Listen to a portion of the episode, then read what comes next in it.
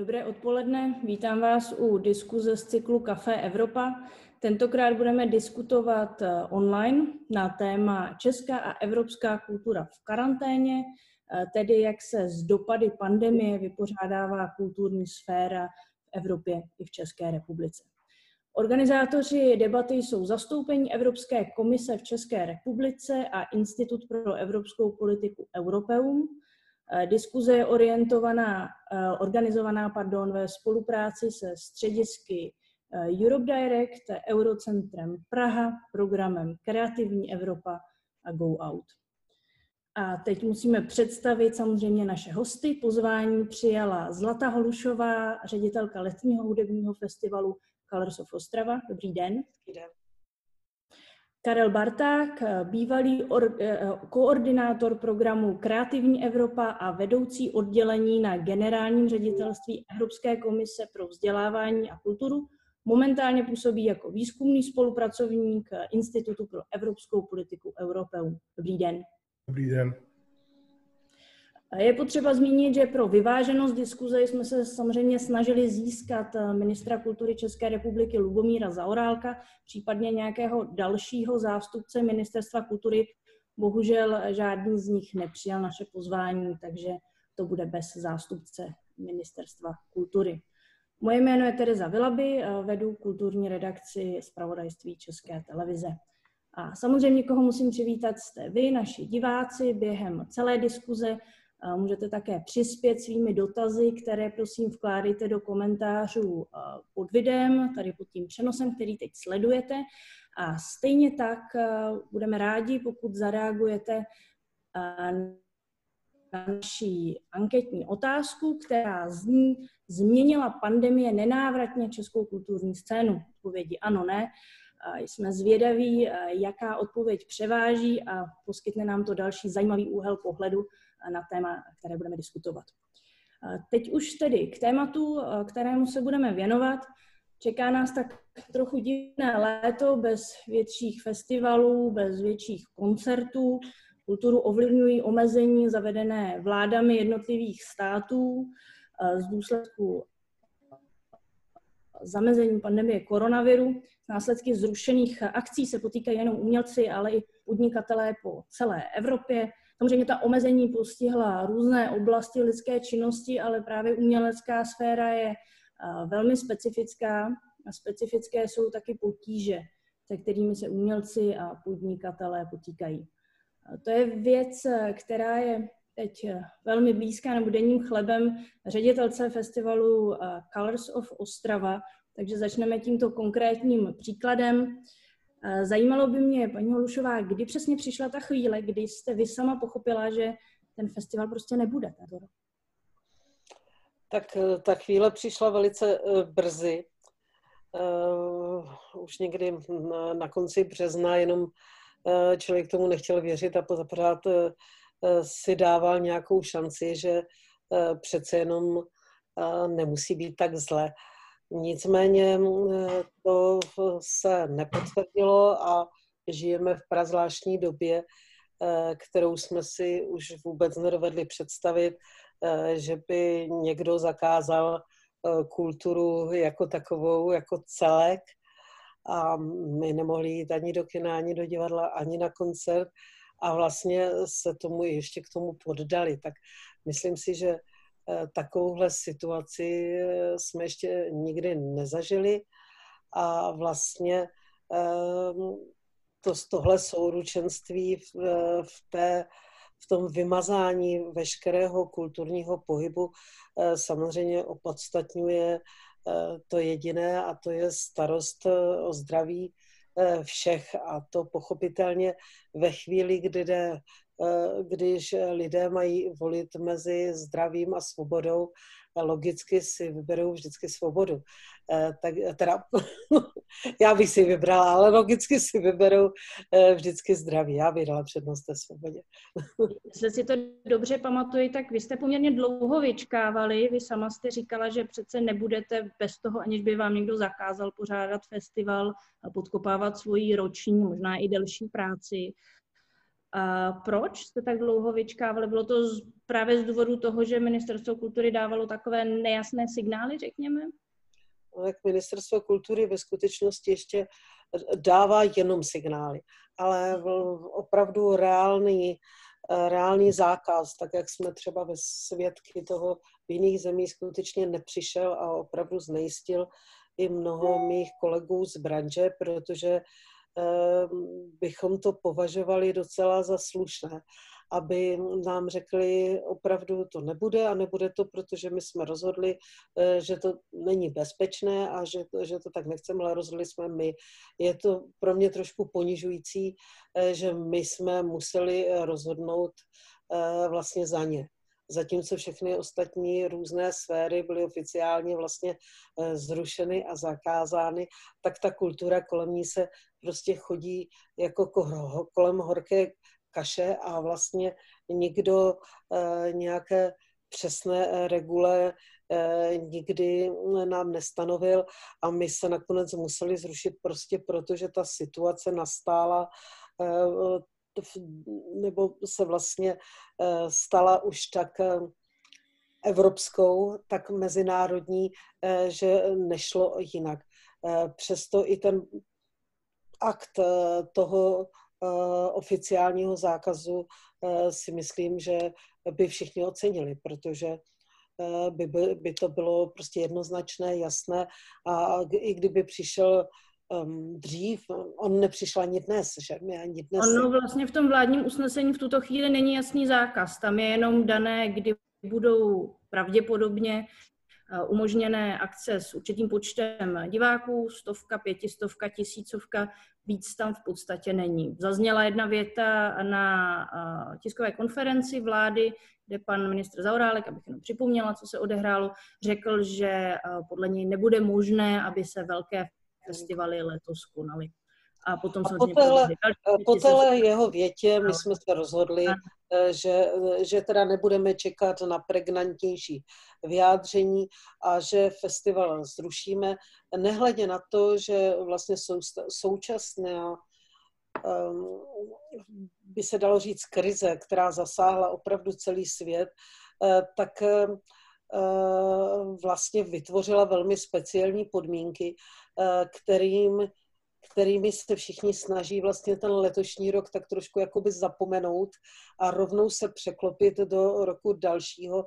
Eh, takže se dá očekávat, eh, že velká část kapel prostě přesně jak měla jet letos, tak si zopakuje ta turné příští rok, takže se poměrně dobře snaží ten, se daří ten pro, program vlastně překlopit. Nepodaří se to úplně, nikdy nic není jako stejné a nestoupíte dvakrát do stejné řeky, ale velká část určitě ano. A tam bylo velmi důležité také být včas připravení jednat protože samozřejmě eh, agentury eh, kapel se nás neustále ptali, tak co bude, ten festival nebude a čím déle my jsme čekali, tím eh, víc jsme i přicházeli vlastně o možnosti rychlého jednání.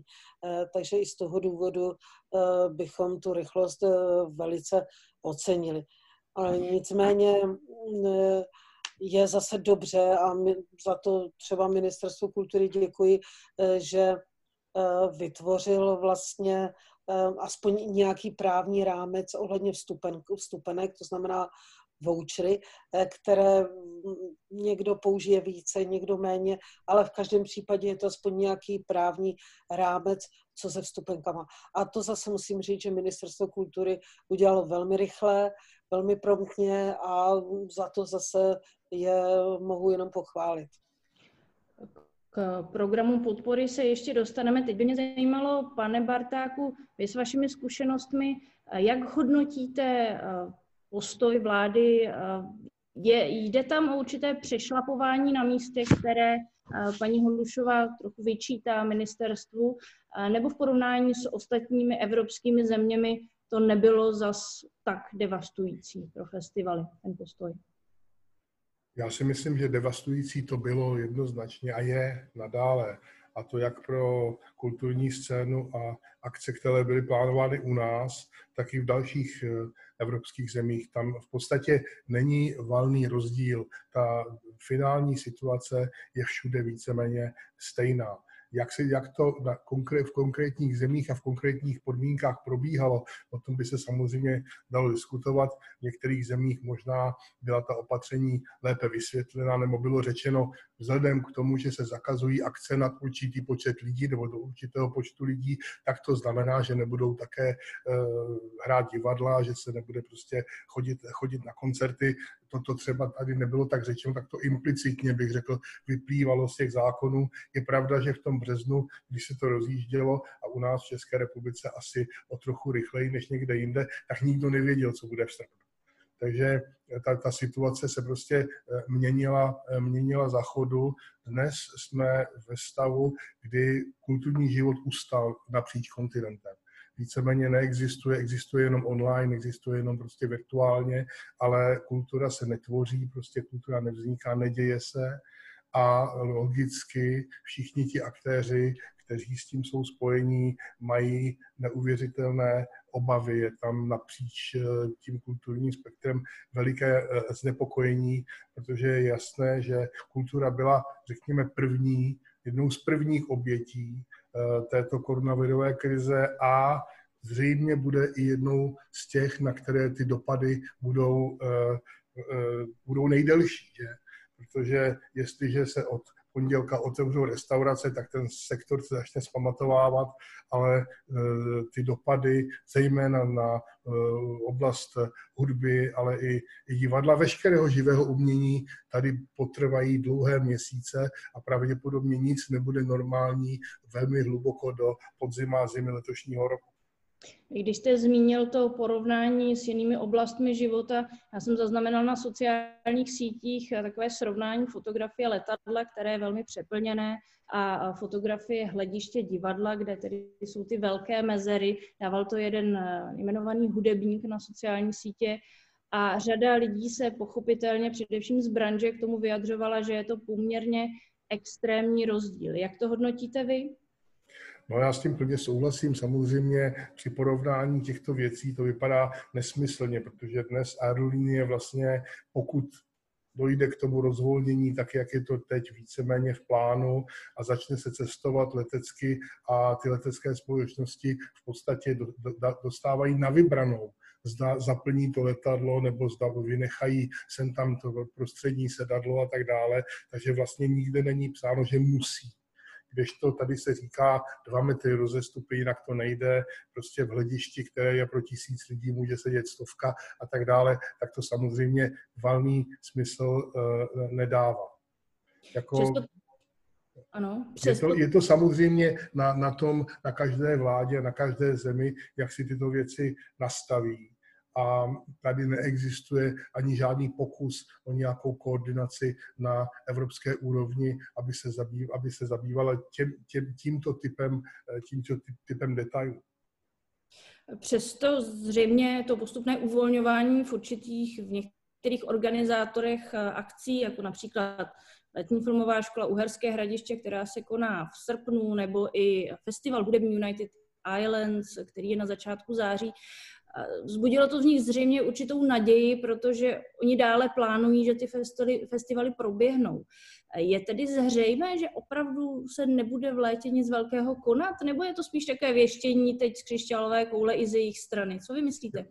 Já si myslím, že ano, a ty stejné problémy mají, mají v zahraničí. V některých zemích už jasně řekli, do konce září nebude nic, v jiných zemích říkají možná, že v druhé polovině srpna by něco proběhnout eh, mohlo. Eh, samozřejmě problém je v tom, že i když to v půlce srpna uvolníte, tak už mnohdy ten program program nedáte dohromady. Takový festival, já myslím, že paní ředitelka to ví daleko lepší než dokoliv jiný, se připravuje dlouhé měsíce a nedá se prostě z čisté vody během 14 dnů něco takového uh, zorganizovat. Ale všechno bude samozřejmě záležet na uh, té epidemi, epidemiologické situaci, uh, jak bude prostě v té, které, v té které zemi vypadat a tady naprosto jasně myslím si, že a celkem logicky slyšíme, že pokud by se ta situace měla začít nějakým způsobem výrazně zhoršovat, zhoršovat, tak se ta, tak se ta opatření zase vrátí nebo se posunou a tak dále. Naopak, pokud ta situace bude vypadat lepší nebo bude stabilní, tak je možné, že se urychlí ještě to, co se dneska plánuje. Opravdu v této chvíli si myslím, že to nikdo nedokáže odhadnout. Teď v této chvíli vy sám zúčastnil byste se nějakého velkého divadelního, hudebního, filmového festivalu? No, já bych váhal. Jak je na tom paní Holušová? Zúčastnila by se? Já bych neváhala. Já si myslím, že um, i tady v celé téhle situaci, a myslím si, že často ukáže, je spousta uh, takového předstrachu a mnohdy, uh, mnohdy úplně zbytečného. Vidíme to na mnoha věcech, jako například, když kadeřníci uh, měli obsluhovat s maskami, což se ukázalo hned, že je vlastně takřka nemožné a vlastně oni sami se rozhodovali, že to, tohle opravdu neakceptují a tohle vlastně e, platí pro mnohé. Ono to vlastně, to, co je po nás žádáno, rozestupy a podobně, to vlastně není lidské, to není možné. To je něco, že bychom takhle rádi viděli svět, ale vlastně to není vůbec reálné. Eh, lidi se potřebují združovat, potřebují být spolu, eh, děti potřebují mít své kamarády. My se tady bavíme o to, že jsme přišli o festival, ale vem, vemte si, kolik mladých lidí přišlo o své maturitní plesy, o své stuškovací večírky a, a to se zdá, že to není důležité, ale pro jejich život je to strašně důležité. Je to něco, k čemu se pak třeba i vztahují zbytek svého života. A oni všichni o tohle přišli a myslím si, že někdy eh, prostě ty opatření jsou za každou cenu, aby se ukázala jako ten princip, že, že je eh, takhle správně, ale on neodpovídá životu. Neodpovídá a dodnes eh, nám nikdo neukázal ani kolik třeba v loňském roce umřelo lidi na chřipku, kolik vlastně vůbec a na co lidi obecně umírají. Mně prostě mm, zdá, mně se zdá velmi ponižující pro nás jako pro lidi, eh, že se dokážeme smířit jenom s takhle vytrženou informací, kolik lidí umřelo s covidem, že ho tedy měli. Jo? A vůbec nevíme, co se zatím skrývá. Nikdo neví, jestli to znamená, že eh, ten nebo onen umřel na úplně jinou nemoc, ale prostě měl tam v sobě někde zárodek virusu, nebo jak to vlastně bylo. Tohle nevíme. Nevíme, na co se obecně umírá. My jsme poprvé nám vtrhla eh, pro tuhle generaci do života smrti jako taková. Najednou je lidi musí akceptovat nejenom to, že jim proběhne v rodině, ale že ji vidí jakoby v přímém přenosu. Ale taková ta velká humanitní eh, prostoupenost tady tímhle fenoménem, aby jsme chápali smrt celém jejím dosahu našeho každického života a vzali si s ní opravdu nějaké poučení eh, o, o naší vlastní omezenosti, to vlastně neproběhlo. Prostě proto, eh, že média nám dávají účelové informace. Eh, prostě nám najednou všichni denodenně říkají, kolik umřelo lidí na covid, aby jsme měli strach. Ale ku podivu nám neřeknou, kolik lidí umře na rakovinu, kolik lidí umřelo na chřipku, kolik lidí umřelo na další nemoc, aby jsme třeba taky měli strach a něco s tím dělali, aby jsme bojovali za své zdraví. Mám pocit, že je tu hodně nevyužitého Eh, arzenálu toho, jak eh, třeba změnit eh, pozitivněji svůj životní styl a že se všechno redukovalo jenom na to vystrašit lidi s covidem třeba i v době, kdy už to nebylo vůbec třeba, protože možná už to teď vůbec není třeba, ale prostě není to populární a vlastně všechny, všechny státy světa ve chvíli, kdy si urvou na lidech jejich občanské svobody a jejich moc, tak strašně neradí jim je vrací. Strašně neradí, protože mít pod kontrolu, pod kontrolou vlastně všechny je tak lákavé, že tomu eh, vlastně žádná, žádná velmoc neodolá. A teď si představte k tomu ještě, že mají pod kontrolou absolutně kulturu, že ji opravdu zavřeli pusu a dali ji eh, na ústa náhubek a ještě k tomu vlastně je úplně ožebračená. Eh, takže je tady mnoho bodů, o kterých by se dalo v této souvislosti bavit a opravdu, kdyby koncert byl, tak na něho jdu protože eh, mám dost informací na to, abych věděla, eh, že jsem na veřejném prostoru, že jsem na vzduchu, eh, že kde se, se nějakým způsobem stýkají v tu chvíli šťastní lidi, protože na koncertech jsou vždycky šťastní lidé, protože mají radost, mají pozitivní endorfiny a nic se jim nemůže stát. Takže já bych jim věřila epidemiologické prognózy asi spíš necháme epidemiologům. Mě by spíš zajímalo konkrétně. Vy tedy osobně, jak jsem pochopila, byste preferovala cestu, kterou se vydalo například švédskou, určité osobní odpovědnosti za to, jak se chovám na koncertě. Nebála byste se otevřít všechno pro lidi v tuto chvíli? Ano. Ano, i když samozřejmě, když to říkám, tak vím, že, že nežijeme sami a vím, že Kalers by se stejně nemohly konat tak, jak jsou připravené, protože se k nám e, přes ty e, obstrukce hranic prostě nikdo nedostane. Takže je to relativní pocit, že by se mohly konat. Nemohli, byl by to už úplně jiný festival. Byl, musel by to být jenom český festival třeba. To nejde už udělat. Jak je vlastně reálné to, že někteří ty headlineři, kteří byli ohlášeni na tento rok, přijedou eh, příští rok? Vy už jste to trochu nakousla před chvílí, ale oni mají svůj program, nějakým způsobem je to celé zasunuté do jejich eh, koncertování, turné, nahrávání desek a tak dále. Mě by zajímalo, jak vypadá příprava festivalu, který je zrušený tak je to velmi reálné, protože už tuhle chvíli na našem Facebooku eh, my vlastně ohlašujeme znova kapely na příští rok, ty, které nám eh, potvrdili, že přijedou. A tady je ta smutná výhoda toho, že opravdu to postihlo úplně všechny, že um, není ani pro ty agentury eh, zas tak velkým problémem eh, vlastně to celé posunout o rok. Eh, takže se to poměrně dobře daří. Ještě ne úplně se všema, ale z, z části už vlastně je to jasné. A na zbytek ještě čekáme, takže tohle se děje, tohle se bude dít. Ovšem nevím, co budou dělat ty kapely, které chtěli jet příští rok. To, to, to bude pak takové zajímavé druhé kolo. Když se podíváme eh, na celý ten problém i z hlediska financí, protože to je samozřejmě věc, která tíží jak vás, tak i dalších organizátorů, eh, tak eh, festival má dotace od města Ostrava, do Moravskosleského kraje i od Ministerstva kultury. A právě... Ne, nemá, nemá. Nemá v tuto chvíli... Karel Ostrava není dotovaný ministrem kultury. Ministerstvem kultury tuto chvíli, když teda vezmeme jenom dotace od města a od kraje, máte jistotu, že ty dotace dostanete i příští rok? Jste finančně zabezpečeni? Nebo to bude i boj o... Jak budeme být finančně zabezpečení? My jsme přišli úplně o všechno. A jak tady kolega řekl, na rozdíl od těch restaurací, které přišly o hodně, ale zbytek roku teoreticky mohou mít zachráněny, tak my ne, že my jsme přišli o, o všechno.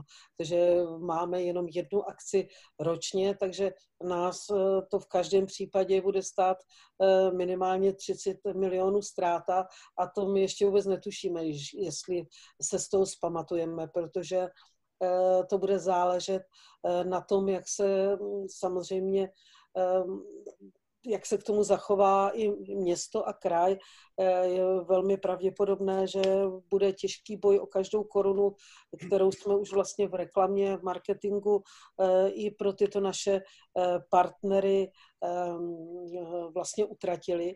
A ještě bych taky chtěla zdůraznit, že ono to jsou dotace relativní, protože je to vlastně Kalarzov Ostrava obrovský marketing pro Ostravu a Korokraj. Jedna z nej, nejvíc navštěvovanou uh, akcí rozhodně nejvíc navštěvovanou akcí v České republice a pro Ostravu to znamená vlastně mimořádný přínos ekonomický ze všech stran. Takže vlastně to, že Kalarzov Ostrava změnilo značku Ostravy, které se dříve říkalo Černá Ostrava a udělali jsme s ní Colors, barevnou Ostravu, už to samo o sobě jí obrovsky pomohlo, takže eh, my to bereme, že je to i marketingová součást vlastně toho, jak se město chce prezentovat s návštěvníkům i obyvatelům a věřte tomu, že mnoho návštěvníků by nikdy do Ostravy nepřijelo, kdyby tam nebyly festivaly.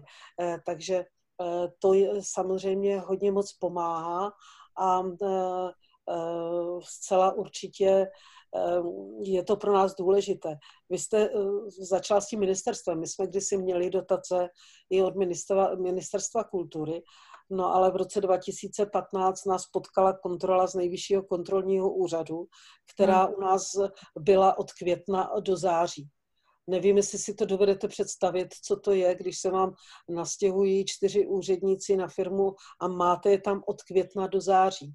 A musíte vlastně jim neustále všechno chystat, neustále eh, se, mm, se vlastně dokládat velmi eh, často znepokojivým způsobem eh, jste jednou nohou pořád v nebezpečí, že něco si vyloží jinak. My jsme tu kontrolu přestáli, ale řekli jsme si, že už do toho nikdy víc nechceme jít, jo, protože je to takhle riskantní. Takže není to o tom, eh, jak někdy slyším, že Colors of Ostrava jsou komerční festival, tudíž si by neměl mít podporu. Je to o tom, že my jsme se záměrně eh, rozhodli, že tohle martyrium už eh, nechceme zažít a že eh, se pokusíme eh, si na sebe vydělat a být na té skutečné nule, ne umělé, jak se to mnohdy dělá, protože když si vezmete, že všechny detace, které jdou na podporu akcí, mají jednu podmínku. Musí skončit vlastně ve ztrátě. Jak chcete deset let dělat akce, které jsou ve ztrátě? Někde je asi chyba, ne? Co se týká krajských dotací, o kterých jsme hovořili, tak těch se dotýká tady jeden dotaz od diváka. Paní Zdeňka Kujová se ptá, lokální veřejná zpráva města kraje začala škrtat, nedostanou finance od státu, některé krajské úřady napříč republikou vyhlásily 20% škrty, jak v příspěvkovkách, tak ve zřizované kultuře, výdělečné i neziskové. V podfinancované kultuře jde o likvidaci. A to jde o rozpočty letošní, co teprve příští rok. Jak vidíte budoucnost v tomto kontextu? My jsme se toho už dotkli, jestli chcete... Je to pravda, je to pravda, opravdu, jako zase se nedivím na druhé straně. Eh, všichni mají nataženou ruku a všichni potřebují. Jsme, jsme tak trochu teď eh, všichni na hraně eh, v našich biznesech Eh, já vím, co se děje i v tom průmyslu, eh, který na nás navazuje, to znamená, eh, to jsou majitele zvukových systémů a podobně, ty prostě kolabují, ti si nabrali taky půjčky, vytvářejí nové celé technické systémy a nyní vlastně jsou úplně na mizině, protože jim se zhroutila celá sezona. Takže tam jde o spoustu lidí, osvětlovačů, zvukařů, techniků, um, um, lidí, kteří se starají o reály, staví je, lidi, kteří řeší uh, pódia, stavby, to všechno se umrtvilo a ti všichni jsou na tom absolutně závislí a je to opravdu velmi bolestné a je to bolestné o to víc, že zase té, té restauraci, ta se prostě může vrátit k životu. Tohle, když zmizí, tak se bude strašně těžko napravovat a e, bude najednou e, všechno mnoho, mnoho dražší. A pak samozřejmě je ta budoucnost e, všelijaká. Ale to, co je pro tuhle dobu typické, je, že opravdu teď musíme žít tady a teď. My nemůžeme vlastně moc hledět do budoucnosti. My si ji můžeme zkoušet eh, představit tak, jak bychom ji chtěli mít a všechno pro to vytvářet, ale vlastně takovou tu jistotu, tu stabilitu eh, toho, že vše bude jak dřív, opravdu nemáme a tak musíme být připraveni na to, eh, co se bude dít dál. Zase to má to pozitivní, že je ta doba velmi dobrodružná. Vy jste řekla velmi důležitou věc. Na kulturní sféru samozřejmě jsou navázaní i řada technických pracovníků, řada dodavatelů, řada různých dalších profesí. Z dat Eurostatu vyplývá, že v oblasti kultury pracuje 9 milionů Evropanů. Zeptám se pana Bartáka, máte představu, která odvětví jsou nejvíce zasažená? Já jsou, prosím. Která odvětví jsou nejvíce zasažená? Tak zasažena jsou samozřejmě všechna odvětví ale záleží na tom samozřejmě, každá, každé to odvětví má svoje, má svoje specifika. Když se budeme bavit o odvětví, já nevím, kulturního dědictví, eh, muzeí, památek a tak dále, které je v Evropě mimořádně postiženo nejenom tím, že jsou ty objekty uzavřené, ale také tím, že vlastně ne, nehrozí, že by nějakým způsobem se v dohledné době rychle rozjel cestovní ruch, tak tam samozřejmě eh, ty také jsou na tom eh, velmi špatně, ale řekl bych, že asi nejtěžší to bude pro to živé umění a zejména pro to komerční nebo soukromé nebo mladé umění, to umění, které normálně nedosáhne na ty eh, běžné dotace, eh, kterého se netýkají ty záchranné balíčky, které jsou připravované na straně některých ministerstev a tak dále. Takže tam si myslím, že je největší riziko dneska, že oni vlastně propadnou nějakým tím sítem, eh, které se vytváří, že, se, uh, že, že nebude možné, aby jim někdo vrátil ty náklady, které už vynaložili na připravované akce, že prostě nedosáhnou na ty možnosti, které jsou normálně koncipovány plošně pro celou společnost, ale ne každý ten, kdo se dneska stará, já nevím, o, o jeviště na festivalech, nebo kdo pracuje eh, s kulisami v divadle, je OSVČ, nebo je prostě nějaká osoba, která má nějaký eh, pracovní poměr. Jsou to často lidi, kteří pracují na dohodu, jsou to sezónní pracovníci, jsou to brigádníci a tak dále. A ten ekosystém bez nich prostě nemůže fungovat. A v řadě zemí na tyto lidi se pamatuje v řadě zemí, zejména na západ od nás, vznikly speciální programy, které pamatují právě na, na tyto profese, aby se udržely, aby jakmile prostě to bude možné, aby ta kultura zase naskočila.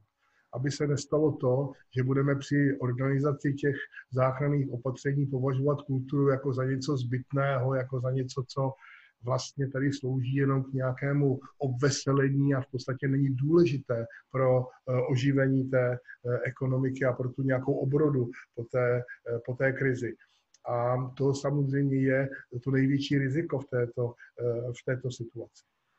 Co je podle vás ten hlavní důvod, proč pandemie vlastně kreativní průmysl tak ochromila? Je to to, že evropské státy se pochopitelně prvně snažily o ochranu obecného zdraví, potom o nějaké nějaké další kroky, jak zachránit některé segmenty ekonomiky a kultura, jak vy říkáte, na posledním místě?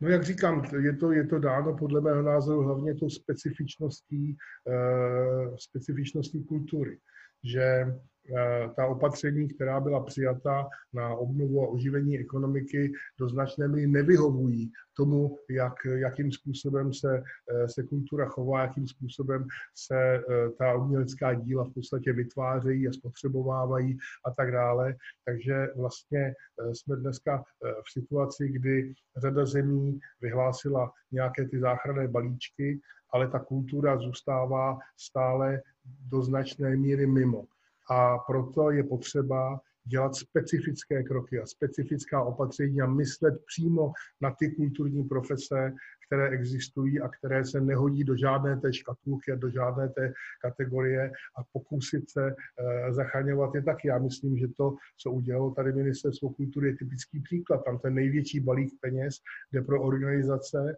které buď jsou již příspěvkovými organizacemi, anebo organizace, které v minulých třech letech dosáhly na nějaké granty od Ministerstva kultury. A co ty všichni ostatní? Jo, takže jako tam není na ně pamatováno vůbec. A je to miliarda korun, to jako je relativně směšná částka ve srovnání s tím, jaké jsou potřeby toho sektoru. Jenom hudební, eh, hudební, hudebním sektoru odhadují ti profesionálové, se kterými jsem mluvila, kteří vydali nakonec to prohlášení, ty ztráty na 4,5 miliardy a to je velmi střízlivý odhad a je to odhad jenom do konce května. Takže jak to bude dál, to si nedovede nikdo představit.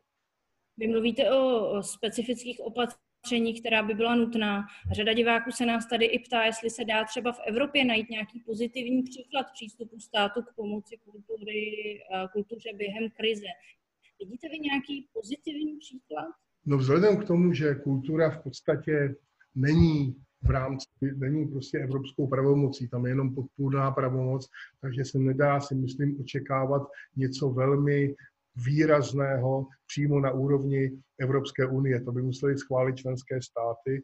Nyní je na stole návrh pro ten budoucí rozpočet, o kterém se jedná, rozpočet na léta 2021-2027, zdvojnásobit tu částku, která je navrhována pro program Kreativní Evropa, aby se eh, zvýšila na zhruba 3 miliardy eur, což by, nebo 3,5 vlastně miliardy eur, což by samozřejmě bylo krásné, ale pořád by to představovalo necelých tři desetiny procenta toho budoucího eh, evropského rozpočtu. Takže zase je to, je to částka jako eh, mizivá a zase je to prostě systém eh, projektů a tak dále. Nic, co by okamžitě pomohlo tomu sektoru v Evropě dnes. Takže to je vyloženě na vládách těch jednotlivých členských zemí, aby zasahovali, protože na té Evropské unii proto není žádná pravomoc. Tam jsou opatření zase plošná, opatření půjček prostřednictvím Evropské investiční banky, opatření na záchranu zaměstnanosti, ta opatření, eh, že uvolnění těch částek ze strukturálních fondů a z kohezní politiky, ze kterých Česká republika dostala 30 miliard korun, ale už zase je na české vládě, jak s těmi penězi naloží. Jo? V některých zemích se rozhodli, že je dají částečně na kulturu. Já si nejsem vědom toho, že by se to stalo eh, v České republice. Nebo ty ostatní věci, eh, nevím, nejsem si vědom toho, že by česká vláda už nějakým způsobem rozhodla, zda využije ty půjčky Evropské investiční banky a zda ty půjčky zda na, na ně dosáhnou malé a střední podniky, které, eh, které fungují v oblasti kultury. To je zase, jestliže jde o nějaká okamžitá záchranná opatření, tak to musí dělat eh, vlády, vlády členských zemí. Na evropské úrovni proto není pravomoc. Když jednali ministři kultury EU eh, v Dubnu, tak v podstatě jediné, na čem se shodli, bylo, že vytvoří dvě platformy a tam, že si budou vyměňovat zkušenosti a si budou vyměňovat vlastně informace o tom, co kdo dělá, a to teda probíhá. Já si myslím, že i tady na Ministerstvu kultury v Praze velmi dobře vědí, eh, co se děje v ostatních členských státech, že například Rakousko vyčlenilo celé dvě miliardy eur rychlé pomoci pro malé podniky, pro jednotlivce. Je to jednorázová podpora tisíc eur v březnu a 2000 eur v dubnu a v květnu pro vlastně všechny lidi, kteří pracují v té kulturní oblasti, ať už je jejich status jakýkoliv, kteří prokáží, že díky tomu, co se děje, přišli o příjmy. Jo. Takže takovéto daleko flexibilnější formy a daleko vyšší prostředky jsou skutečně nutné. Eh, v Německu je tam takzvaný záchranný dešník pro oblast kultury, do kterého bylo vloženo federální vládou 50 miliard a jednotlivé spolkové země k tomu ještě přidávají svoje, svoje vlastní programy. Ve Francii existuje fond Solidarity, což je taková pomoc, která vychází z průměrných příjmů za poslední tři roky pro eh, všechny pracovníky, včetně těch, kteří se starají o zabezpečení těch festivalů a těch prostě eh, ty sezónní pracovníky a tak dále, nikoli zaměstnance velkých kulturních institucí. Takže jako, já si myslím, že tudy je, je ta cesta prostě si uvědomit, jaké jsou ty potřeby a mapovat ten sektor a sehnat eh, prostě ty prostředky tak, aby jsme neskončili někdy na podzim zimě letošního roku na kulturní poušti. Aby se nám nestalo, že najednou jsme zjistili, že spousta věcí, které jsme tady měli, najednou nejsou, protože v podstatě nepřežili to. Vy jste už zmínil, že Evropská unie nemá v oblasti kultury příliš silné pravomoci. Eh, jeden z těch příkladů jakým způsobem může pomáhat národním kulturám, je právě vámi zmiňovaný dotační program Kreativní Evropa. Tam v souvislosti s pandemí se upravily podmínky, ano. jestli se nepletu, je to prodloužení podání žádosti a taky umožnění čerpat již dříve schválenou dotaci jiným způsobem, třeba v ano. online prostředí to mě zní malinko podobně jako to, co vyhlásilo Ministerstvo kultury České republiky, vlastně také ty dotace svým příspěvkovým organizacím nebo těm organizacím, které získávají dotace, umožnila převést na jiné fungování. Je to srovnatelné, nebo je to určitá inspirace evropskou politikou? Jak, jak hodnotíte tenhle krok? Já skutečně nevím, kde, kde se ministerstvo kultury inspirovalo. Já si myslím, že to je taková dosti logická věc jestliže dáváte eh, dotaci nějakému projektu a ten projekt si něco naplánuje a pak to nemůže uskutečnit, tak za první musí to odpustit ty náklady, které už do toho vložil, ačkoliv se to nemohlo stát a zároveň mu umožnit, aby ten projekt přeorientoval na jinou kolej, aby ho prostě nějakým způsobem dotáhl dokonce jinak, než byl původně plánován. To já myslím, že je to nejmenší, co by se mělo dělat v rámci eh, těch projektů, které jsou závislé nebo které vyplývají z těch eh, dotací, ať už je to na úrovni evropské nebo na úrovni národní. Eh, tam je zajímavé teď v tom, v, z těch momentálních opatření v rámci kreativní Evropy.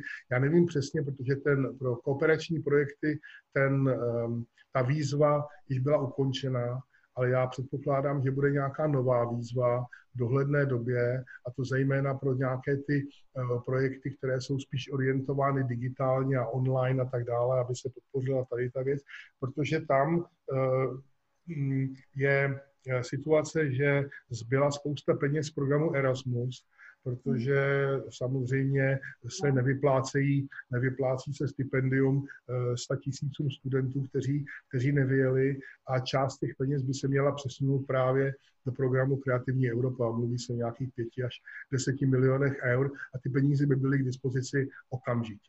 Takže to je taková nějaká možná věc zajímavá pro eh, české kulturní organizace, zejména ty, které už mají nějakou zkušenost eh, s žádostmi o granty z programu Kreativní Evropa a eh, s tím navazováním kontaktů, protože to jsou vždycky přeshraniční programy že a tak dále. Takže tam si myslím, že je určitá možnost. Eh, došlo k navýšení prostředků také pro literární překlady. Tam také dochází k, tam bude pravděpodobně nějaká dodatečná, dodatečná výzva a 5 milionů eur bylo uvolněno před několika dny na podporu kinosálu napříč napříč Evropou, zejména těch, které eh, promítají eh, takové ty spíše divácky náročnější eh, filmy a které, kterým hrozilo, že pokud to potrvá dlouho, tak by taky nemuseli přežít. Z řad diváků přichází několik dotazů ryze technického charakteru. Možná tedy můžeme odpovědět na otázku, jestli o tyto dotace mohou žádat e, přímo konkrétní organizátoři kulturních akcí, nebo jestli to také jde přes českou vládu.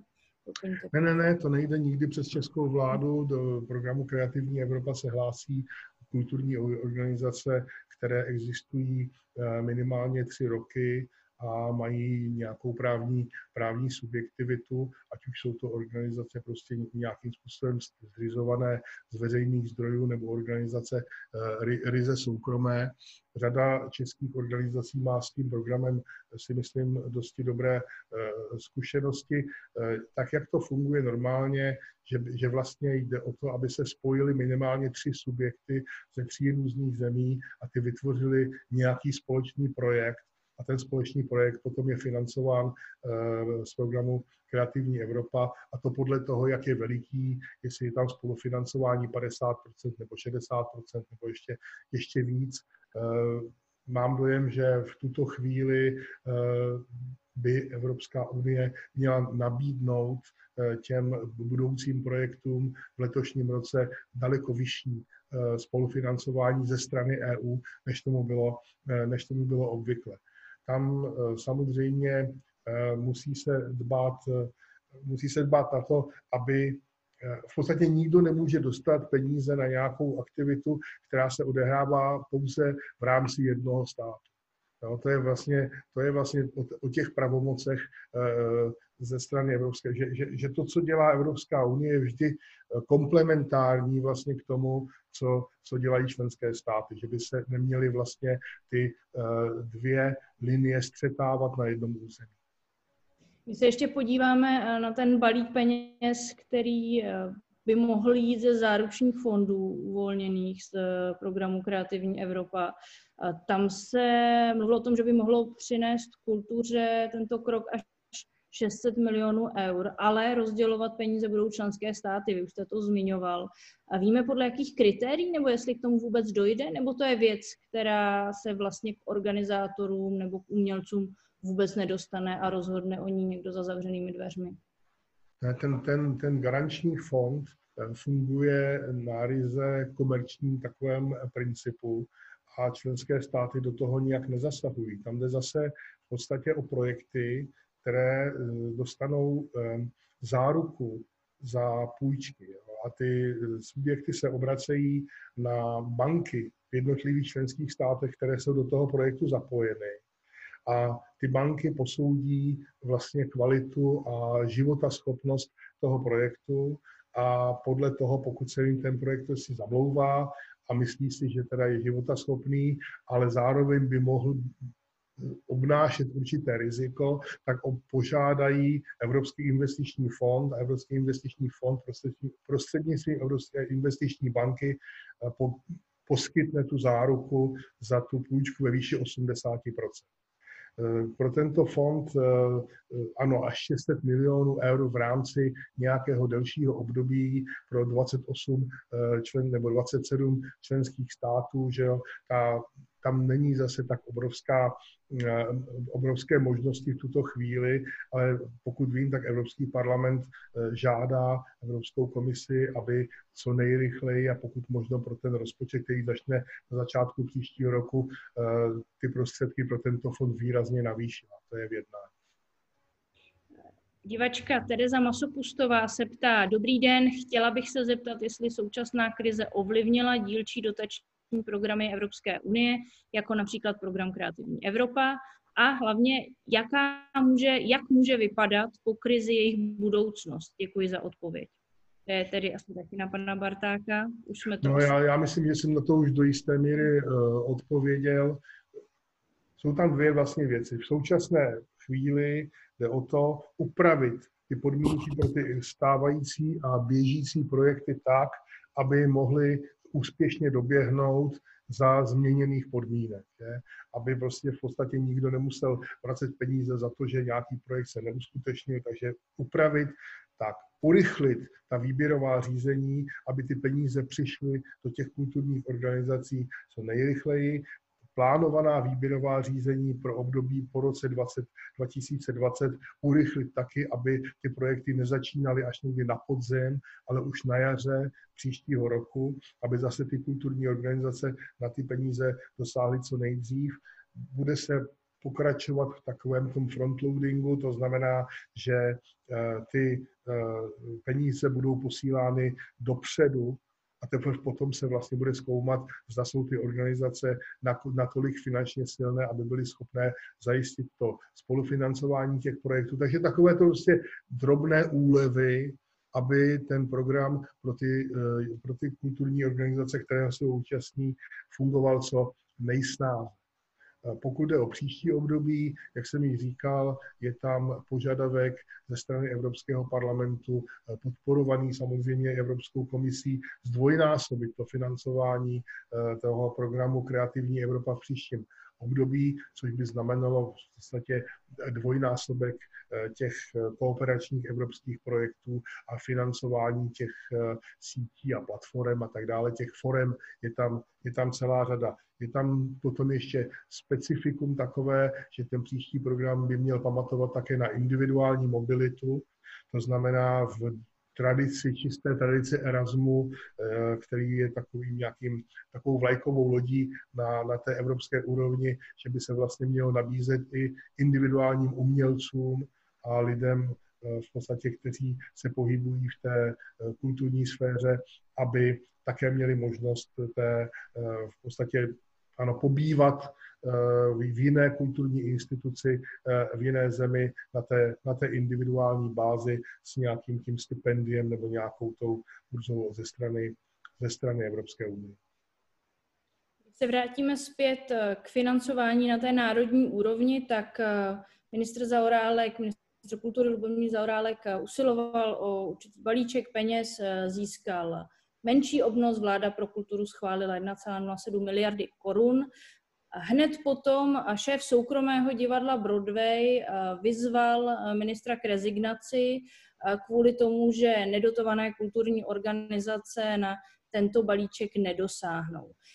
Paní Holušová, pro vás, jako pro člověka, který má velké zkušenosti, praktické zkušenosti z oblasti kultury, je to rozhořčení majitele divadla oprávněné? Protože ministra se na druhou stranu zastala například Asociace malých divadel. To nedokážu, nedokážu posoudit. Neznám tu divadelní problematiku a do toho bych se asi nepouštěla. Já můžu posoudit to, co se pokusil opravdu vyřešit. Eh, my v rámci Festasu, což je vlastně združení všech festivalů, tak jsme velice stáli o to, aby se nějakým způsobem koordinovali právě eh, problematiky vstupenek, protože to vypadalo jako velmi palčivý problém a to skutečně ministerstvo vyřešilo a velice rychle.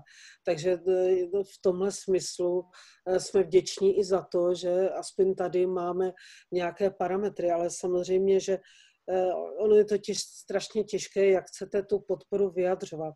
Jak eh, pan Barták tady řekl, ta kreativní Evropa vyžaduje, aby tři státy spolu kooperovaly. Eh, samozřejmě, jednak je to běh na druhou trať, to není vůbec žádná legrace ty projekty napsat a už vůbec není legrace je vyúčtovat. A navíc je to běh na poměrně dlouhou trať a teď třeba v tuhle chvíli eh, vlastně ta kooperace může probíhat pouze v onlineu. Eh, takže eh, tam předpokládám, že dojde tady také k změnám těchto možností, aby byly realizovatelné. Ale je fakt, že někdy jsme celá ta umělecká sféra velice těžce zachytitelní, ale co by určitě jsme velice všichni uvítali, je snížení DPH vlastně eh, na umění, protože máme ho jedno z největších v Evropě, máme 15%, v Německu, pokud vím, je to 7%, i v Polsku je to třeba 8%. Eh, je to v řadě zemí podstatně prostě lepší než u nás a vlastně spíš tady tyhle strukturální kroky Eh, bychom obecně uvítali, aby se dalo kultuře eh, pomoct i tady v těchto rámcích, protože mhm. jinak samozřejmě to je těžké. 8. května pro hospodářské noviny právě tohle řekl, že by chtěl, aby se DPH na vstupenky snížila z 15 na 10% a stejně tak, aby stát v této situaci zaplatil pořadatelům kulturních akcí 50% nájmu. V podstatě, aby se choval stát eh, ke kulturním akcím podobně, třeba jako ke zmiňovaným restauracím. No, je to reálné? To samozřejmě, já bych sice uvítala, aby to DPO šlo eh, ještě níž, eh, na třeba těch 7%, které mají kolegové, nebo na 8%, co mají v Polsku. Takže zase je to tak, že se sice sníží, ale ne zdaleka tak, jak by bylo opravdu velkorysé. A pochopitelně, že samozřejmě součástí našich ztrát je roční marketingová kampaň, tři čtvrtě roční vlastně, že. E, jsou to samozřejmě mzdy zaměstnancům, e, mzdy e, nebo vlastně taky v spoustě s přáteleným firmám, které vlastně mají celoroční závazky vůči nám a které připravují vlastně ten festival také, takže tam je eh, spoustu individuálních subjektů, eh, které jsou velice, velice důležité. Ticketing samozřejmě tam eh, vysí prostě najednou hrozně moc peníz v poplacích, v provizích a podobně, které neuvidíme. No a režijní náklady. Celý festival uh, má celý rok sklady, uh, v kterých má své materiály a své věci a to taky samozřejmě něco stojí. Um, takže opravdu ten výčet je šílený toho, co jsme v tuhle chvíli uh, ztratili. Když to vezmeme obecně, tak v porovnání s ostatními zeměmi Česká republika investuje do odstranění zmírnění dopadu pandemie výrazně méně. Přitom eh, vlastně máme čtvrté nejnižší zadlužení, jestli se nepletu, v Evropské unii. Čím si tohle vysvětlujete? Já předpokládám, že ano. Já si to vysvětluji prostě tím, že eh, není eh, dostatek eh, vůle, pochopení, porozumění, co to znamená kdyby ta kulturní, ten kulturní sektor skutečně nějakým způsobem živořil nebo se dostal do mimořádně tíživé situace. Já nechci říkat nějaké tady jako vzletné, vzletné myšlenky, ale kultura je nesmírně důležitá pro každou eh, společnost. Je to taková nějaká, řekl bych, hybná síla, že bez kultury nemůže existovat pořádná demokracie, je mimořádně důležitá pro životní úroveň, pro well-being, pro všechno obyvatelstvo. Je to něco, bez čeho skutečně by neměla civilizovaná společnost dneska v Evropě si dovolit vůbec žít. A mám dojem, že toto porozumění eh, není vždycky jako na místě, pokud jde, pokud jde o, eh, o Českou republiku. Ehm, já jsem se díval na ta opatření, která fungují v dalších zemích. Jsou, jsou další země, zejména některé ty okolní, které jsou na tom podobně, které taky nevytvořily nějaké speciální programy pro ten, pro ten kulturní sektor ale na Slovensku například eh, je to fórum Zachraňme kulturu, které bije na poplach a skutečně je velmi vidět, ale zatím si nejsem vědom toho, že by se jim podařilo dosáhnout nějakých eh, velmi konkrétních opatření ze strany, ze strany vlády a ze strany úřadů v řadě zemích se zmobilizovaly autorskoprávní eh, organizace a instituce, které eh, přímo investují cíleně do těch nejpostiženějších eh, oblastí. Jinde jsou to mecenáši, jo, další věci, které prostě fungují, které suplují nějakým způsobem ty, ty, ty úřady nebo ten stát, ale ani to nevidím, že by se nějak jako intenzivně dělo na, na, naší, na naší české, české domácí scéně. Takže já bych se, já bych se rád mýlil, ale má, mám pocit, že tady nějakým způsobem k té mobilizaci eh, nedochází, protože si že, že, že nedochází spoustě lidí, že tato situace může skutečně vést k výraznému ochuzení toho, jakým způsobem budeme tu kulturu schopni konzumovat v tom, v tom nadcházejícím období. My zmiňujeme jednotlivé možnosti, kde hledat eh, podporu kulturního peníze na podporu kultury ve chvíli, kdy potřebuje podporu celá ekonomika. Eh, nicméně myslíte, že by to vyřešil třeba nějaký eh, konkrétní i dlouhodobý plán na úrovni ať už České republiky nebo celé Evropské unie? Já si myslím, že není ještě doba na dlouhodobé plány v tuto chvíli. No, že samozřejmě je dobré začít o věcech uvažovat. Na úrovni Evropské unie navzdory všem snahám těch eh, řady těch střešních evropských organizací, které už od března vydávají komuniké a nejrůznější výzvy a apely a tak dále, a jak si burcují eh, Evropskou unii, aby něco takového udělala. A já nevidím, vzhledem k tomu, jak jsou napsány ty smlouvy a že ta pravomoc je skutečně jenom podpůrná, a že tady existuje ta subsidiarita, že kultura je národní pravomocí a Evropa tam má skutečně jenom minimální roli a stát, členské státy na tom nebudou chtít nic měnit. Takže já tam nevidím skutečně žádnou mimořádnou ambici na, na straně Evropské unie. Pokud se ten rozpočet programu Kreativní Evropa podaří zdvojnásobit a pokud budoucí eh, investice ze strukturálních fondů, tedy z kohezní politiky, budou moc nás směřovat zejména do eh, ochrany kulturního dědictví a takových věcí, tak samozřejmě to bude přínosné. Ale že by tam byla nějaká speciální linka. Budou samozřejmě programy, ale budou to programy koordinační. Budou to programy, kde se budou členské státy vysvětlovat, jak co dělají a případně se trošku koordinovat v té či oné oblasti, ale ne, nevidím tam žádnou mimořádnou ambici něco měnit na tom, jak jsou ty smlouvy napsány.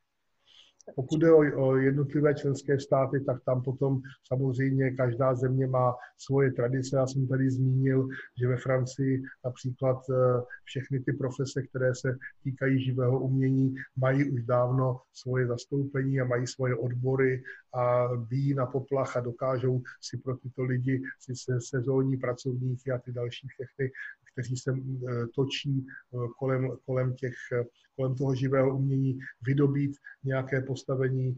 V Itálii byl zřízen speciální nouzový fond 130 milionů eur jenom pro divadlo a pro film a tak dále. Takže to vědomí toho, že je nutné zachránit toto bohatství, je někde silnější a někde slabší. Hovoříme o hodnotě kultury v myslích eh, občanů, řekněme. Eh, mají to Češi ale nastavené tak, jak říkáte vy, protože eh, například ministr Zaorálek samozřejmě řekl, že zachraňování kultury není almužna, že je to pro lidi. Na druhou stranu ministerstvo kultury se nedistancovalo od slov prezidenta republiky, který eh, na začátku pandemie řekl, že si herci nemají na co stěžovat, eh, že si nemají stěžovat na ztrátu svých kšeftů, abych byla konkrétní, a raději by, se mě, mě, raději by měli jít bavit klienty domovů důchodců. Hmm. A jaká ta pozice si myslíte, že vyjadřuje více vnímání Čechů jako národa?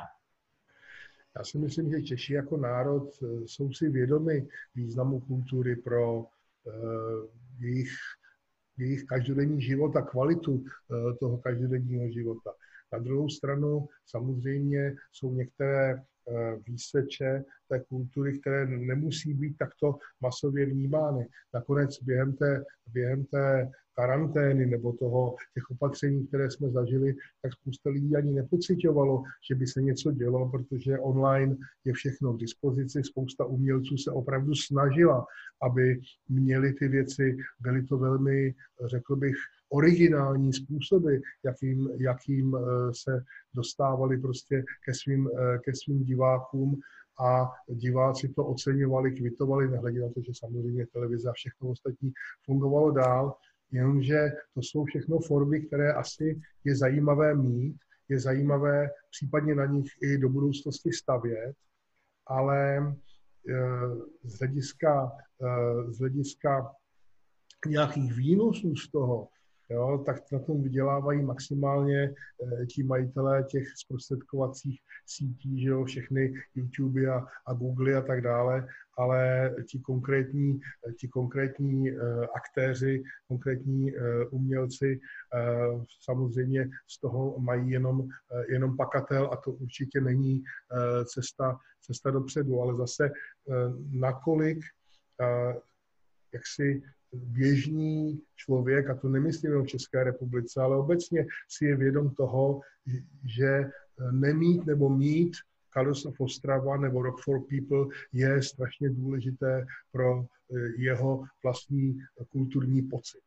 Já si, já si tím nejsem tak jistý. Já si myslím, že je potřeba, aby vlastně hlavně ta intelektuální sféra si tady toho chopila a sami umělci, jo, aby prostě uh, apelovali a daleko, daleko intenzivněji vysvětlovali uh, svým spoluobčanům, co to znamená o některé takovéto formy přijít, jaké ochuzení by to znamenalo, kdyby se to mělo nějakým způsobem zpomalit nebo, nebo uh, zhubnout.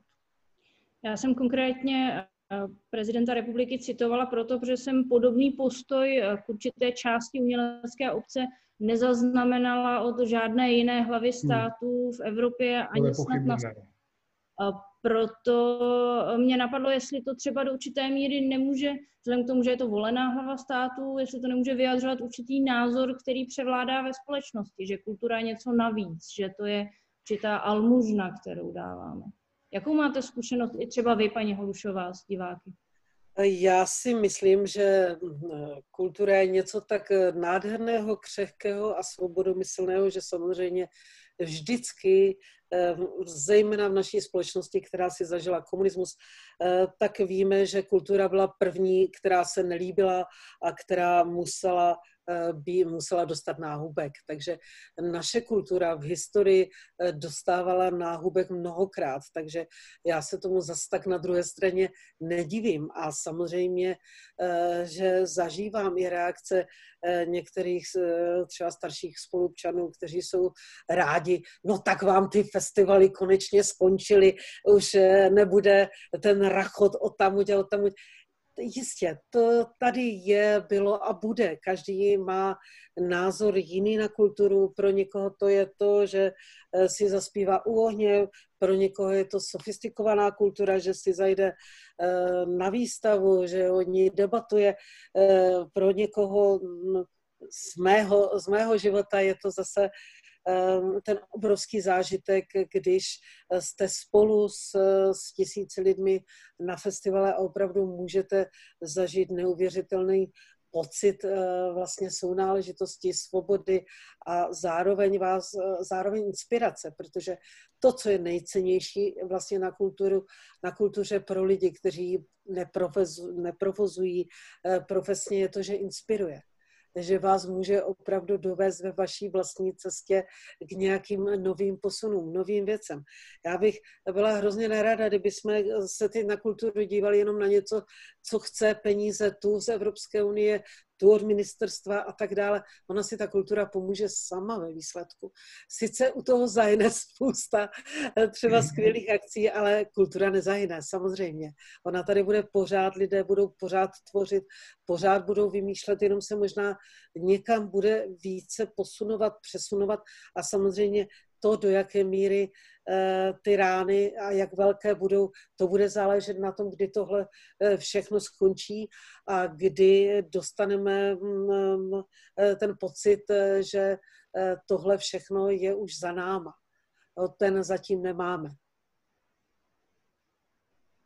A připravujete se třeba i na to, že se ten stav po pandemii, řekněme, nevrátí tam, kde byl před ní, že už nebude třeba taková vůle ze strany společnosti dávat prostředky, utrácet, řekněme, za kulturu, za kulturní vyžití?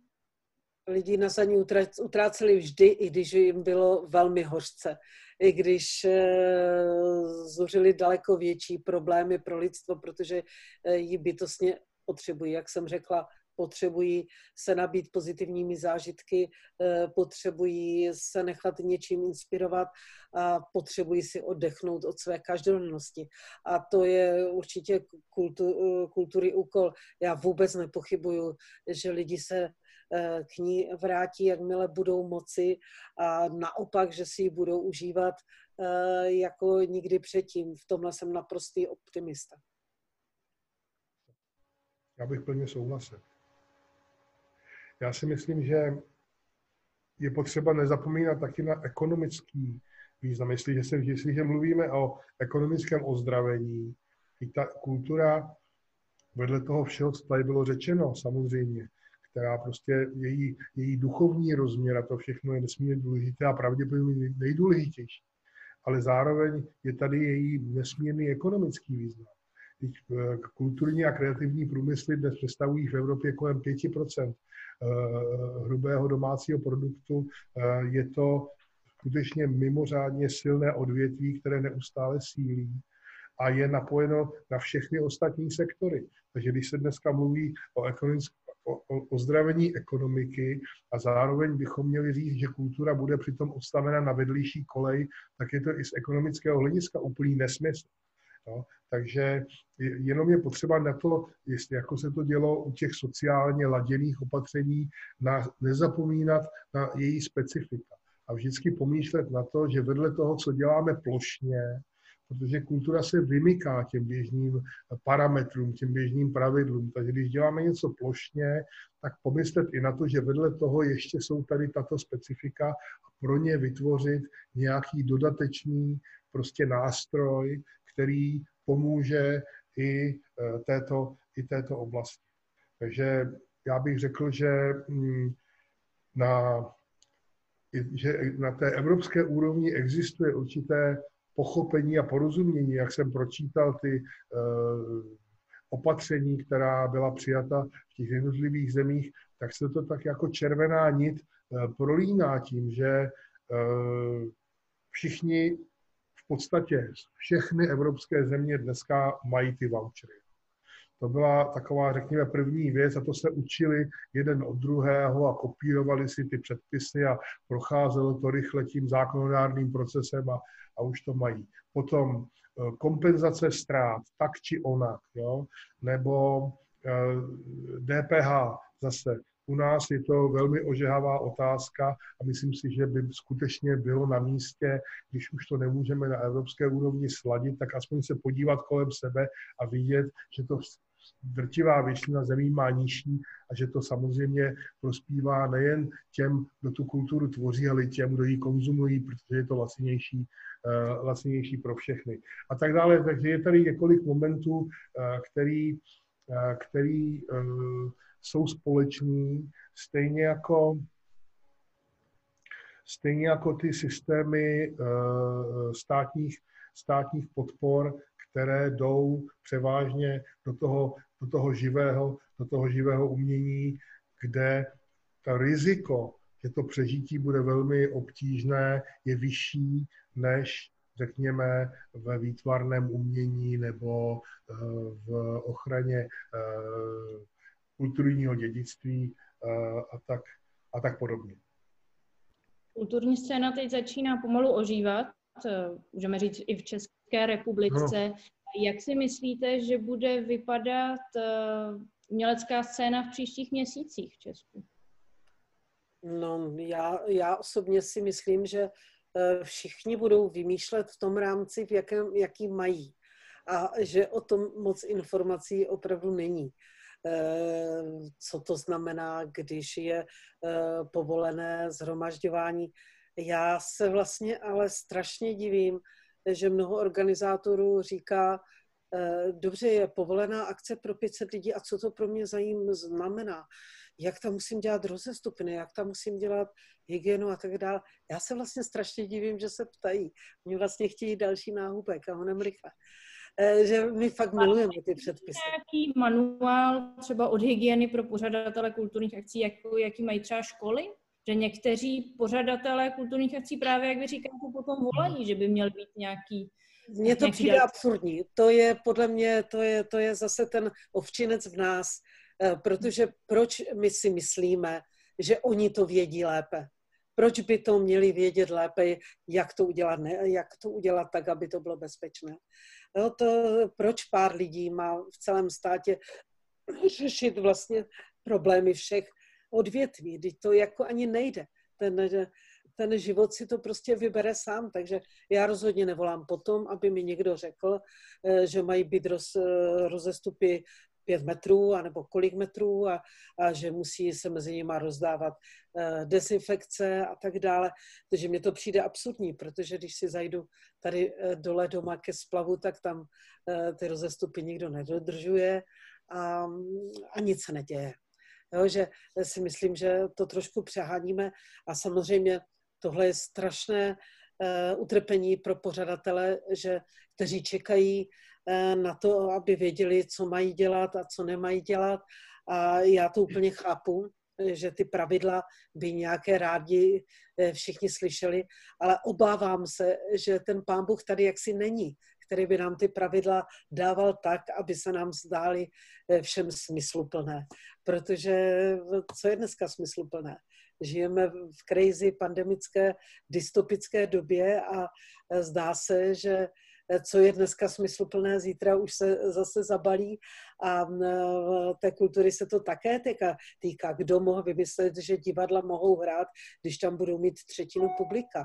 To je takové mučení spíš pro ty divadla, než jejich realita. To, to jsou prostě eh, špatná řešení, eh, které pak kterými pak trpí prostě provozovatele ještě více, než by byli normálně prostě uzavření. Takže je to strašně těžké vlastně určit, co ano a co ne.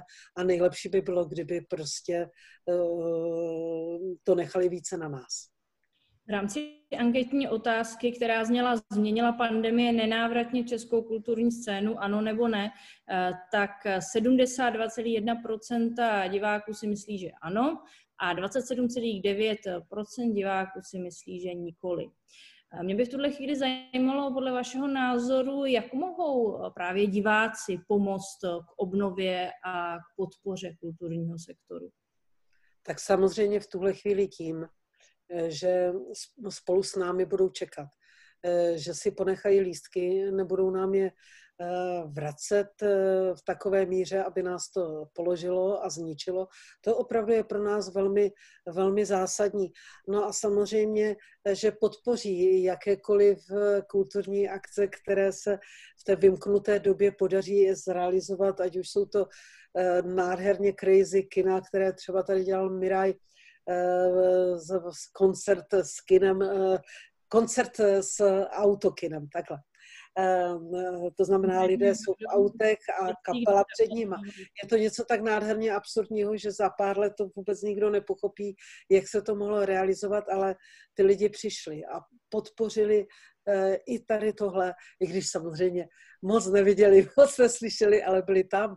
A já to považuji za kouzelné. A Eh, vlastně ty kouzla nechtěného, tady těchto zvláštních ehm, performance a různých happeningů, eh, ta doba je na ně připravená a je zase kreativní. Takže i ta krize může být obrovsky kreativní a možná, že někde nám sedí umělec, který teď vymyslí nejlepší desku a napíš, napíše nejlepší desku eh, svého života, anebo nebo malíř nakreslí nejnádhernější obraz svého života.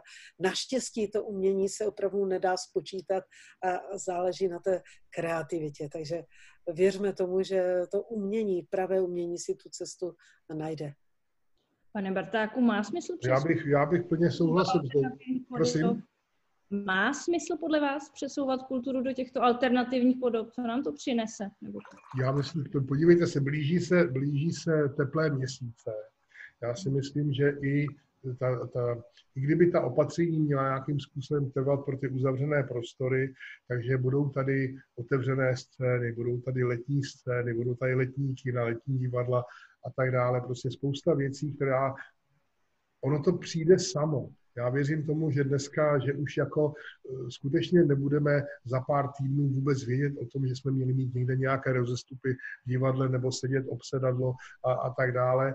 A že i to letní období vlastně přinese takovéto rozvolnění a umožní uh, tu nabídku taky uh, nějakým způsobem kreativně vylepšit a že už nebudeme, jak jste říkala, vzpomínat na to, že sedělo, já jsem to četl v Düsseldorfu v Německu, 700 aut na obrovském parkovišti, ale oni měli naladěnou tu kapelu na speciální frekvenci na svých autorádiích a poslouchali to tam prostě stereo a koukali se z dálky na tu kapelu, která tam hrála. To jsou prostě naprosto absurdní věci, na které se bude jednou úsměvně doufejme vzpomínat a nebude to nic, co, co, se, co zůstane součástí, sou, součástí našeho života.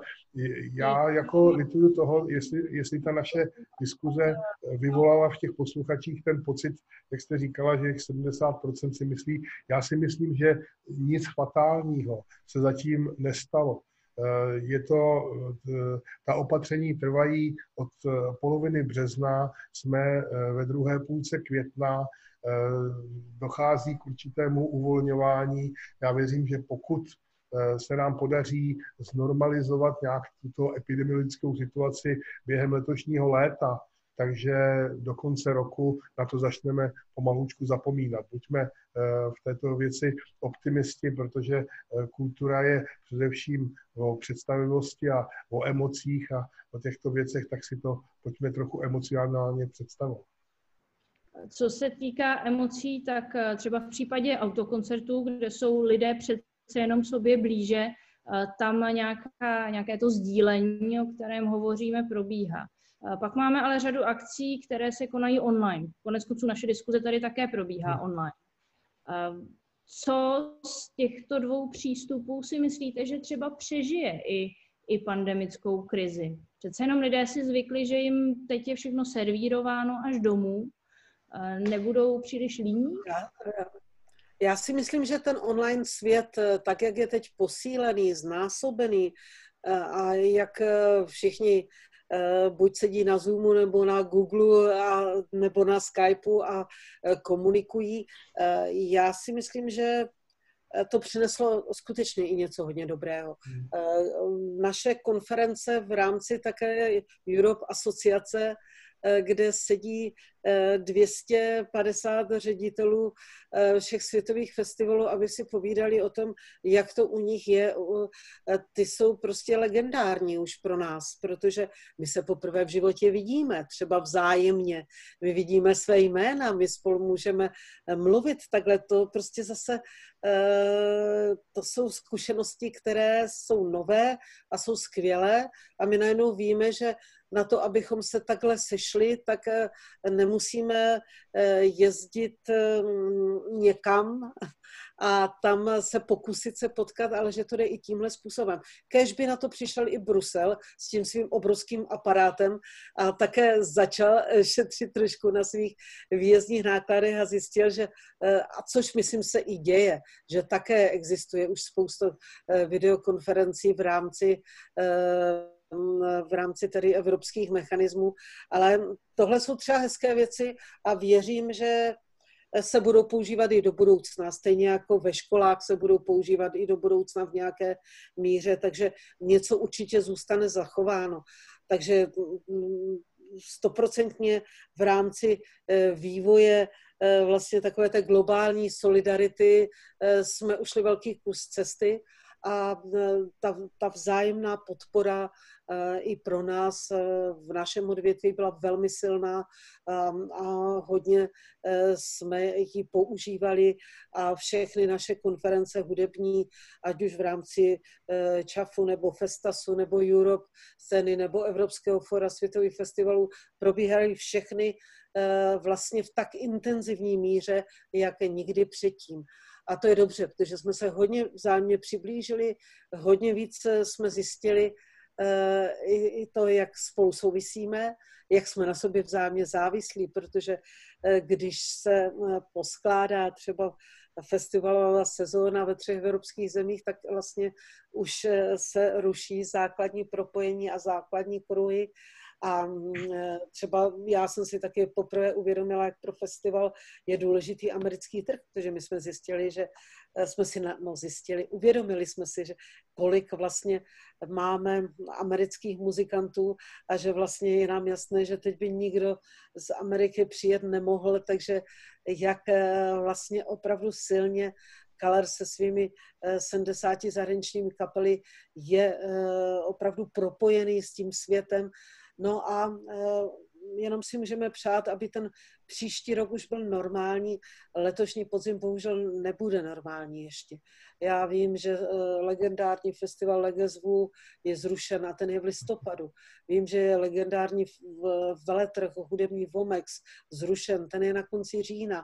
Takže ještě bohužel to nějakou dobu bude trvat. Tam jsme my závislí také na leteckých spojeních, na tom, že celý svět musí být v pořádku aspoň relativně, že potřebujeme se všichni dostat do klidu a pak budeme zpátky, kež by to bylo v eh, příštím roce. Vy jste zmiňovala eh, konference online, ale já jsem spíš koncerty, které se třeba, nebo divadelní představení, které se streamují živě na sociálních sítích, na webových stránkách. Je tohle věc, která překoná tohle období, až překlene, jak vy říkáte, za nějaký čas? Oni tu byli vždycky. Eh, už eh, několik let nakonec vždycky jsme se dívali na koncerty, třeba ještě na DVDčkách a podobně. Takže to tady vždycky bylo. Pardon. Ale eh, teď je to jenom velmi intenzivní. Teď ta ztráta toho živého kontaktu to všechno znásobila a asi ta intenzita zase trochu poklesne, když každý muzikant bude hrát a radši před živým publikem. Pane Bartáku, sledujete vy online kulturu? Samozřejmě sleduju taky, ale je to jasné, že bych dal daleko, že bych dal přednost samozřejmě živému koncertu předtím, než abych se díval na, na, na kapelu e, v televizi. E, na druhou stranu taky vidím, že ne každý e, umělec, který dneska se snaží prodat svoje umění online, je ro, rodilý youtuber, ale někteří naopak v sobě nacházejí tu schopnost. Jo? Takže možná, že to budou využívat i do budoucna. Je to v každém případě uh, užitečná zkušenost pro, pro, ty, pro, pro ty tvůrce a není vyloučeno, že někteří z nich to budou dělat daleko lepší, než to dělali díky, díky této zkušenosti. Ale znovu říkám, živou, živý zážitek nic, nic nenahradí. Ještě zpátky k tomu, co jste říkala, pokud vím, tak Reeperbahn v Hamburgu ještě zrušen nebyl, takže já doufám, že aspoň několik takových komornějších festivalů, nebo festivalů, řekněme, které se odehrávají. Není, není komorní. Já vím, myslím, myslím, myslím že, se, že se odehrávají v menších skupinách nebo v menších prostorách, než, než na nějakých velkých prostě uh, uh, prostorách. No, uh, ještě bych jako řekl k tomu, co jste říkal o tom, o tom, o tom setkávání. Ano, nepochybně, já si myslím, že pro evropské instituce to bude veliká škola toto a že spousta zejména těch rutinních schůzí, kterých se odehrávaly každý rok tisíce, se budou odehrávat v budoucnosti online, protože si to už všichni vyzkoušeli, ohmatali si to, naučili se to. A tam, kde skutečně nejde o to, aby se někde diskrétně jednalo o přednášky, o přestávkách a kde je ten um, body language a to všechno je, je taky důležitý a nějaká prostě setkávání na vysoké diplomatické úrovni jsou nutná jaksi uh, fyzick, za fyzické přítomnosti, ale pokud, pokud jsou to ta rutinní jednání, takže to významně oslabí, řekněme, tu únavu z toho neustálého eh, cestování a skuzování eh, napříč Evropou a bude to jenom dobře. Ještě taková otázka nakonec, na co se vy oba nejvíc těšíte, až budete moct zase vyrazit a myslím teď z té kulturní sféry? Co vám nejvíc chybělo během toho období, kdy byla kultura zavřená v karanténě? No tak já jsem měla cestovat hodně v tomhle období. Eh, měla jsem eh, přednášet na jednom festivalu v Itálii, měla jsem být ve Španělsku, eh, měla jsem v červnu být v Peru, Ehm, taky vlastně na, takovém, na takové akci s umělci a s, eh, s učiteli, kteří, kteří mají přijet i na Melting Pot. Eh, takže mm, určitě jsem eh, přišla o řadu ehm, cestovatelských zkušeností, ale tohle zrovna neberu jako velké příkoří, protože tak, jak jsem si užila svůj vlastní domov, tak jsem si ho neužila leta takže vlastně na těch cestách jsem taky pořád. Takže z, z tohle pohledu to tak špatné nebylo. Toho, to oželím, to prostě zase, zase se vrátí. Co samozřejmě mi e, bude chybět navždy, to je ten 19. ročník, který se prostě ztratí a my ještě vůbec netušíme, jak to budeme prožívat ty čtyři dny. Určitě celý náš tým ví, že tam budeme a nějakým způsobem Eh, budeme aspoň spolu eh, a možná něco vymyslíme, co bude v té době možné, ale nedovedeme si představit, že bychom měli být někde jinde než v dolních oblasti Vítkovic. Takže... Paní Holušové, je to Colors Ostrava 2021, na co se nejvíc těší. Co pan Barták, kam vyrazíte nejdříve za kulturou, pokud jste tak už neučinil? No já, já se jenom těším, až otevřou některé moje oblíbené eh, pražské destinace, zejména Meat Factory a některé, některé další, až, se začne, až se začne hrát. A mm, určitě, určitě, pokud by eh, paní kolegyně, pokud by paní eh, Holušová dokázala udělat nějaký mini festival Karlsov Ostrava, tak bych se do Vítkovic mimořádně rád podíval. Budeme se na to... Ráda vás pozvu v každém případě uh, na Colors a my ještě pořád doufáme, protože Color Production nedělá pouze Colors Ostrava, ale děláme také festival v ulicí v městě a děláme taky mezinárodní hudební konferenci Crossroads, kde vystupují ehm, ze čtyř eh, zemí eh, eh, účinkující, ale zejména i ti čeští. A to ještě pořád doufáme, že v září třeba uděláme. Takže mm, nemáme ještě úplně zavřeno. Budeme se těšit na další, tentokrát už živá kulturní setkávání. Děkuji Zlatě Holušové i panu Bartákovi za účast na dnešní debatě. Děkuji vám. Já děkuji za pozvání a děkuji za to, že jste nás poslouchali. Já rovněž děkuji. Dnešní debata na téma Česká a evropská kultura v karanténě končí. Ještě připomínám, že organizátoři debat Café Evropa jsou zastoupení Evropské komise v České republice a Institut pro evropskou politiku Europeum.